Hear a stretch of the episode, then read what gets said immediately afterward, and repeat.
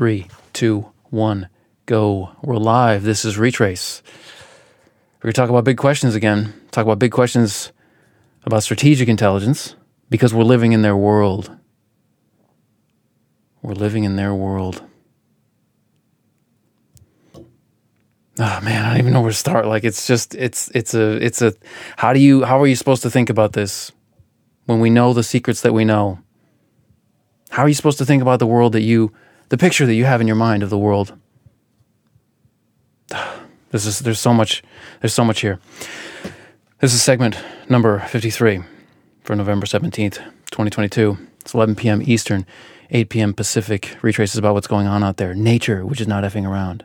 Artificial intelligence, which is new. Natural intelligence, which is old. Strategic intelligence, which is in between. And humanity, which is the best part. That's what Retraice is about. Those things. Keep them in mind. Keep them firmly in mind. Don't worry, we'll remind you. What outsiders living in a world of intelligence can ask themselves what can outsiders, such as ourselves, ask about the world of intelligence in which we live? We're living in the world of intelligence organizations, in the, in the world that they've created. Not just them. We're also living in nature's world. We're also living in sort of an accidental world, but those things are easy to remember. It's easy to remember you live in the natural world when the wind blows through the trees. It's easy to remember the accidents, the contingencies of history. Oh, that phrase is at the beginning of Norbert Wiener's um, uh, Human Use of Human Beings. And then there's a chapter that they took out of that book after it got published The Voices of Rigidity. Never mind, we're not going to talk about any of that, even though it's so germane and pertinent. Listen, we know about the NSA. We know about the Church Committee MK Ultra and all the crazy bad stuff that the intelligence agencies were doing and, dis- and, and was discovered and disclosed in 1975, and it all came down to like one little contingency of history that we found out about that. We know about the Manhattan Project, kind of secret, wasn't it? We know about Area 51, kind of secret, wasn't it? The NSA was around for like two decades before anybody even knew what it was. Like, even the people who lived nearby the the the, the properties we get that from James Bamford's 1982 book. 1982, 40 years ago. He was basically writing almost Snowden level documents. I mean, he is such a good reporter. The point is, secrets can be kept. They have been kept. And it's the intelligence organizations, loosely defined. We can talk about secret societies. We can talk about Quigley's Milner, Rhodes Milner Group. Maybe you think that was a big thing, maybe you don't. But that sort of thing, we would count that as an intelligence organization. But the easy ones are the ones who keep massive records and they're affiliated with governments. They have huge budgets, but they eventually get caught in whatever they do, it seems, because they keep those records and there are so many people involved. Secrets can be kept, but some secrets haven't been kept, but they've shown us what secrets have been kept. We're the outsiders. So, what can we see? questions we can ask ourselves as outsiders. What can we see? Well, look, I don't even know where to start with that, except here, where I'm about to start with it, which is observation selection effects. This is a phrase that we get from the subtitle of a Nick Bostrom early book, maybe his first book, Anthropic Bias.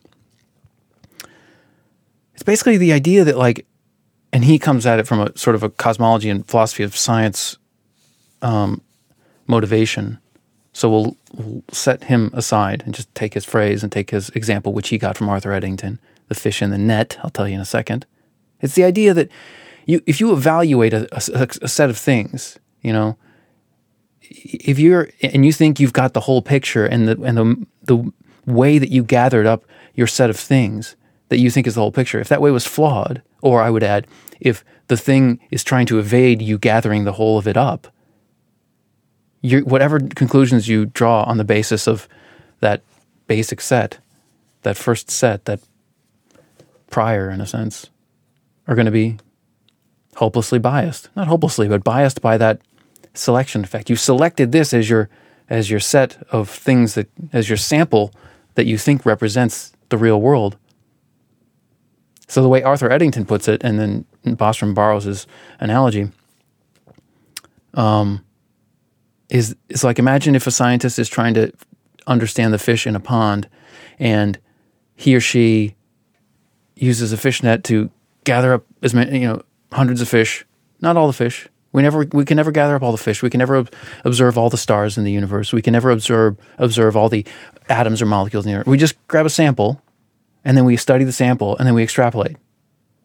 We reason inductively. We assume the constancy of nature. Okay, fair enough. There are some philosophical weak points in that methodology, but set those aside. It's probably right. We just don't know exactly how to explain it formally. But what if the way of gathering up our sample is flawed? What if your fish net has two inch holes in it and you gather up all these 2.1 inch fish and larger and then start making statements about what the sizes of the fish are in that pond? Well, all the fish that we've gathered up are 2.1 inches or longer, therefore, this pond has fishes 2.1 inches and longer. And then, of course, you look at your fish net, the holes are bigger than than the, any fish that's smaller than 2.1 inches is going to escape the two inch holes in your fish net. So you don't know what's in the pond. Overall, you don't have a whole picture. You have a partial picture. You have a, you have a selection bias. You have a selection effect that's, that's biasing your, your view of things. That's what we have vis a vis the intelligence organizations, vis a vis the strategic intelligence that's happened on this planet. This is not hypothetical.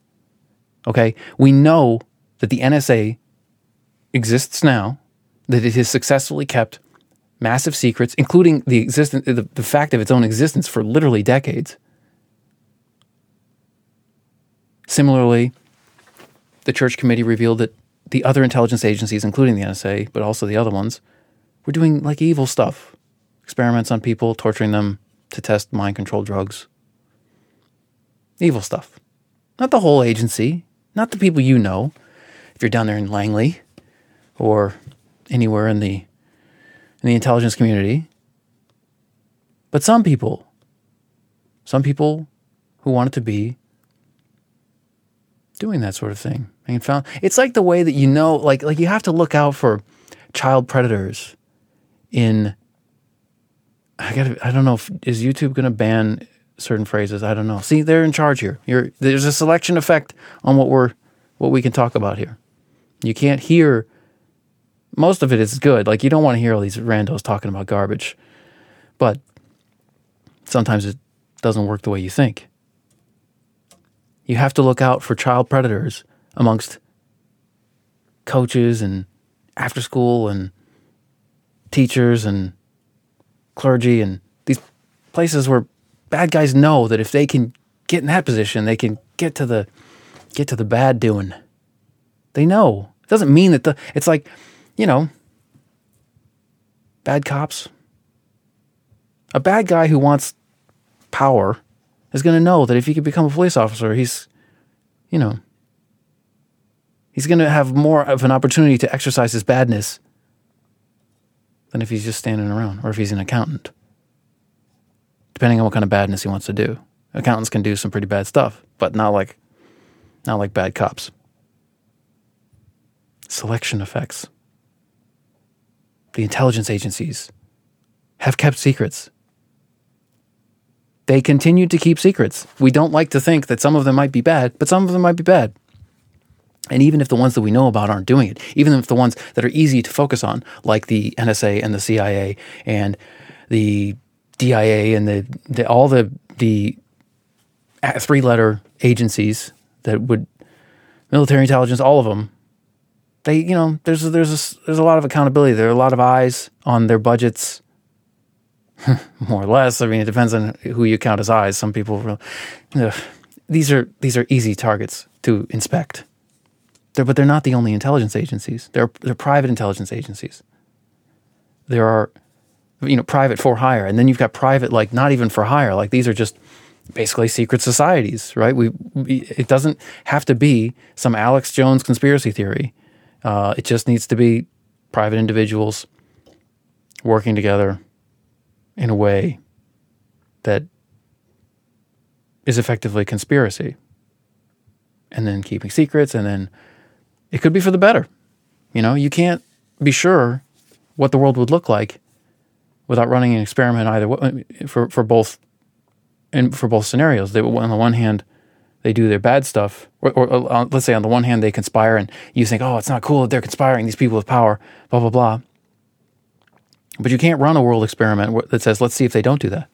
You know, what if they save us from ourselves? What if they're the good guys? What if it's it's necessary? It's a necessary evil, you know, sort of thing that's going on. Well, it doesn't matter because we can't see any of it because we don't have a fish net that catches fish like that.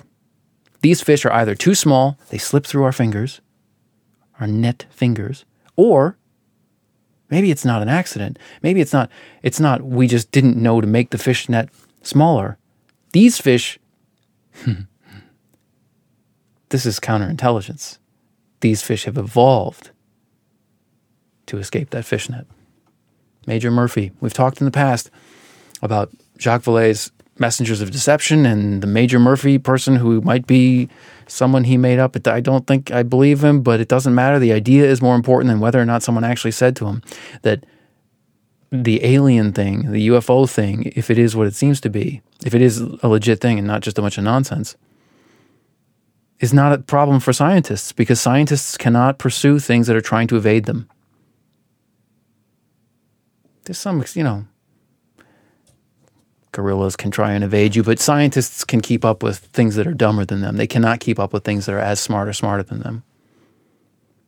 But the people who can do that, who can keep up, are the intelligence organizations. The government oriented ones and whatever other ones exist now, and depending on who we believe and how seriously we take which records in the past, and certainly in the future. So we have a selection bias because the world that we see could possibly be severely warped by these entities, which have had at various times a lot of frickin' power. The NSA, the CIA, the Manhattan Project, which was, I think that was under the Department of Energy because it was atomic. I know it became under the Department of Energy. It might have been under it from the beginning, probably later. But anyway, I don't remember the hierarchy there. Area 51, which was CIA at first, I think, but then it be, like other other like the military intelligence started to use it. This is not trivial. I mean, just because what you know about seems in retrospect trivial, these spy planes or it shouldn't seem trivial, but like the NSA's vacuuming up of global communications and storing them at that mountain. What's the mountain? I forget the mountain. They store it in a mountain facility. Everything's in mountains in Nevada or in the Southwest where nobody looks. I've been out there, man. It's it's exactly how you picture it. It's a moonscape where they put that stuff. I've driven by it. Like I was on my way to something else. Like I didn't, but I went kind of out of my way to drive by it. There's nothing to see. You can see more on Google Earth than you can see from the road. What about progress? Are they making progress on anything? Whoever the they is, whatever the thing could be. Is that progress cumulative?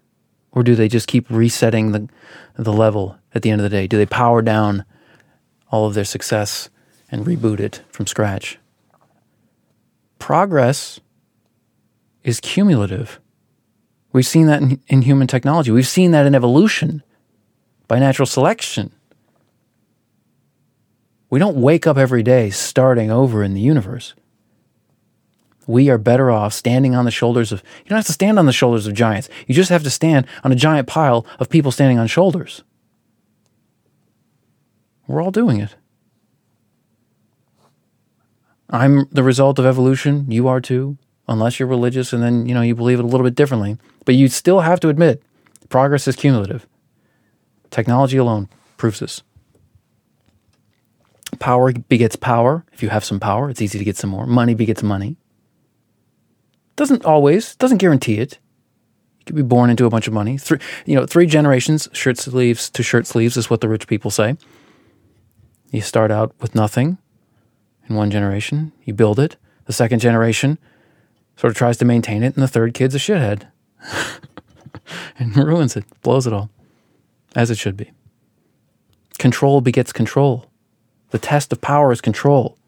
That's uh, Weizenbaum. We talked about that. The test of power contr- uh, is control. The test of absolute power is absolute control. Cumulative. It builds on. It can build on itself. All of these things. This idea. What about cumulative progress?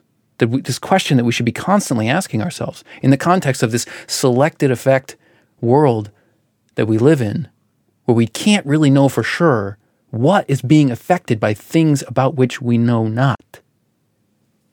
On top of that, what about cumulative progress? There's a phrase going around in the conspiracy theory community, and it's been going around for a while. The, the, the, the term is breakaway civilization.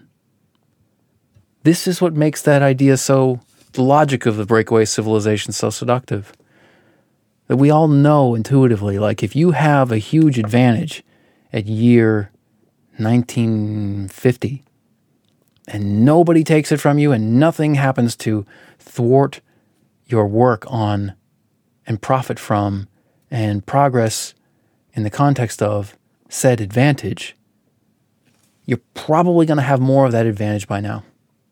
Just seems almost inevitable. What about cumulative progress. What can't we see? What sort of observation selection effects are constantly shaping our view of what's going on out there?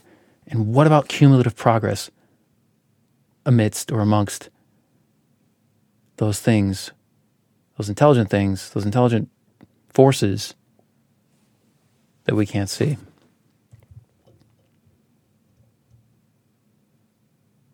What about superpowers in the mix? This has already happened. Electricity is a superpower. Electricity is a superpower. You take it for granted now.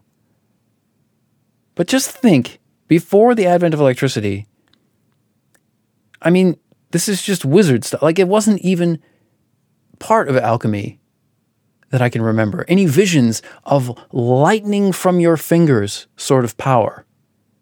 Emperor in Star Wars, the original series, the original trilogy, sort of power is what electricity is. Now, when it's running along a copper wire, you can't see anything, it doesn't arc. But do anything that you're not supposed to do with electricity, and it arcs. And it is really lightning. We're controlling lightning, something that has terrorized humanity since the beginning, and presumably animals. I don't know what it's like to be an animal seeing a lightning strike, but it can't be good. Now look at it, it's everywhere. It's, it's literally all around me. Lightning in a bottle, lightning in a plastic tube, lightning in an insulated, uh, traveling along the insulated wire, sometimes going back and forth, alternating current, sometimes just going one way, direct current, depending on our purposes. Forget about outside the building. Forget about how much lightning comes in on that wire. Direct current, very high voltage, gets stepped down by transformers. That's a superpower. Nukes, nuclear weapons, nuclear power plants are superpowers. So we've talked about the things we can't see, that the secrets that we know are at least possible to keep, and there are probably equivalents being kept now, and there will be in the future. We've talked about the cumulative progress. Power begets power, leverage begets leverage, control begets control. And the logic of a breakaway civilization is kind of sound. It's not per. I mean, you're never going to get, you're never going to be able to convince somebody who's just determined to, to sort of debunk that idea. And it should be debunked. I mean, it's kind of nuts. It's like, really, we're to, there's to be a whole breakaway civilization under, under our noses? Well, that's how I would do it if I were in charge and I had such designs on the world. Priority number one this cannot end up in the New York Times. And if any part of it does, we have to cover it in shit so that it's too stinky for everybody to inspect. That's how I would do it. But a civilization is a big thing. It needs an engine of growth. It needs a lot of other things. Talk to Carroll Quigley about that. He does a taxonomy, the historian Carroll Quigley. But then superpowers? I mean, come on. The, the people, the the the uh, the Rothschild network, banking network family in Europe in the 19th century mostly, right? They might have started in the 18th, 1700s, but they're mostly 1800s, I think. They're on horses. They don't have lightning. They don't have nukes. They don't have AI. They're killing it with these horses, man. They just quick messages, quick, quick, quick. We talked about the Rothschilds, I think in segment one. It was their information network that was at least crucial. I don't know. Who knows what was the most important ingredient? It might have been just their sheer motivation or their, you know, the cleverness, their innate cleverness. But definitely their communications network was top notch, according to Ferguson, Niall Ferguson, Square and the Tower. And he's written like a two volume history of, of the Rothschilds. But there are no superpowers, it's just horses and writing and fire. Let's say fire was a superpower, but everybody had it. Everybody had horses, everybody had writing, everybody had uh, fire. We didn't even have we didn't even have like the industrial revolution the steam engine, none of this stuff. And now look at us. Now, in the in this world, this selection effect world that might be hiding a lot of secrets from us, and where power might be accumulating, and leverage might be accumulating, and the logic of a breakaway civilization is at least worth considering. Maybe not worrying about today, it might be too early for us, but if it keeps accumulating for 50 more years, with with the superpowers we already know about electricity, nuclear power. I mean, like even you know genetic therapeutics and stuff. You know, immunities maybe, and then AI. We're adding AI to this situation, and we're running around like, you know, maybe we can make people click on ads, or maybe we can identify. You know, maybe we can solve the protein folding problem but everybody knows about it and it's all out in the open. But then there's already this cumulative possibility outside of what we think is the whole picture. Deep DeepMind, OpenAI are introducing publicly what we know about. They're introducing these brilliant breakthroughs publicly. We don't know everything they're doing, but I can't imagine they are hiding much. But I can definitely, just because there's so much there's there's so much focus on them. You know, they don't, and you don't make progress in science if you're hiding a bunch of stuff. They can't do it. They can't take. You need to be constantly challenging each other and talking to the smartest people in your field, and so that's what they're doing. They're they're. It's probably above board. There's not some secret room at these places. I don't think. I wouldn't imagine, but you know, who knows? You can always have a secret room uh, where the realness is happening. It's not. That's not. But there could definitely be secret rooms that are watching and quickly availing themselves of what these entities, DeepMind, OpenAI, to some extent others, other AI groups, are producing. Who's in a position to take action? You, me? Yeah, I can go do. I have access to the internet like everyone else who would want to use AlphaFold or AlphaCode or AlphaZero or DALL-E 2 or GPT-3, these all these advanced AI systems, cutting edge, state of the art. But look, it's just me here. And I'm on YouTube. And I'm podcasting. I don't exactly have the resources that it would take to avail myself my grand designs. And I could I could come up with some grand designs, I'm telling you. I'm good at that. Too good at that. But there are people who have the time, the money, the knowledge, the intent, the means, the motive, the opportunity, and maybe have accumulated power or leverage or control, and maybe have taken advantage of the selection effect of our fishnet that does not catch them. You have to at least think about it.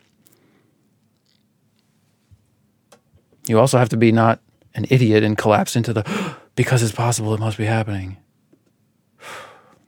Don't associate yourself with me. You are an idiot. If you can't resist collapsing into conspiracy theory, the pejorative kind, not the literal meaning of that term, which should be fairly neutral, but the I heard somebody say on the internet, therefore it must be true kind of conspiracy theory. Sorry, I'm sure you're a nice person, but you're an idiot and stay away from me because that's that's more that stink. Get it off. Get it off. Reputational destruction, immolation, as it should be, because people can't trust you if you think that if your garbage is that thinking. if your garbage is that thinking, or your thinking is that garbage, either one, we, we can't deal with you, man. You got to clean it up. Your mess. You got to clean it up. Your, this, your neurons, they're all misconfigured. Your weights are all wrong. Your wiring together and firing together are all wrong. You need to stop it. Take stock. Take a break. Turn off the internet. Go in the woods. Remind yourself that reality is constantly telling you about itself. But we can't go the other way either. It's all impossible because. Because what? It's so stupid. Science, uh, scientists and rational people who say things are impossible a priori. I mean, you can you can prove possibility. You can't prove impossibility. You can't prove a negative. There's always a possibility that there's something you don't know, or there's some thing that's happened that you didn't realize or something you're misinterpreting. Your model of the world is it works, but it's not but it's not it doesn't have everything it needs to be tested to have the best fidelity to reality. There's stuff we can't see. And there's the possibility of cumulative progress behind what we can't see. And now we're introducing superpowers into that secrecy, into that possibility of secrecy. Tomorrow, we'll talk about some implications of that and some end games that might be relevant. Maybe. We're starting to have an end game here, by the way. It's really cool. But I'm not ready to talk about it. One thing on yesterday's segment, I did some mental math for you. I didn't want to embarrass you and get the right answer because I would have intimidated you by my skill and swiftness at mental calculation. So I got the wrong answer. I said, this podcast thing has been incarnated in various ways for 10 years. And then I said, no, no, no. It's almost 13 years. Okay, so what I did was sort of like a mental math error. I added one to the 12 instead of my 10, which is why I jumped from 10 to 13. It's 11 years. Late 2011 to now is 11 years, not 13 years. But let me tell you why that's okay. I'm going to read a little quote to you. In the little evidence we have of his youth, youthful characteristics, there, uh, there are, oh, jeez, start that again. In the little evidence we have of his youthful characteristics, there are no signs of any pronounced facility in computation. You think he's talking about me, but he's not talking about me.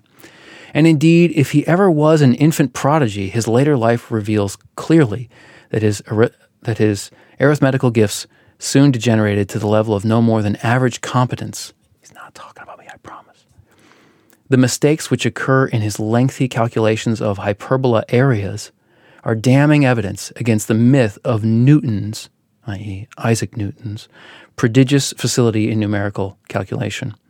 Lengthy calculations appear frequently in his later scientific papers, and not infrequently they too contain small numerical errors. So, anytime you make a mental math mistake, do what I do and remember that passage. Isaac Newton wasn't good at arithmetic either. He was really good at geometry, and he was good enough at arithmetic. This has been Retraice segment number 53. All references will be in the PDF notes at retraice.com, R E T R A I C E.com. Next segment's tomorrow, 11 p.m., 8 p.m. Pacific. That's 4 a.m. in London, 12 noon in Beijing, 3 p.m. in Sydney, and we are signing off. We're going to do one more tomorrow. Implications and end games. Signing off.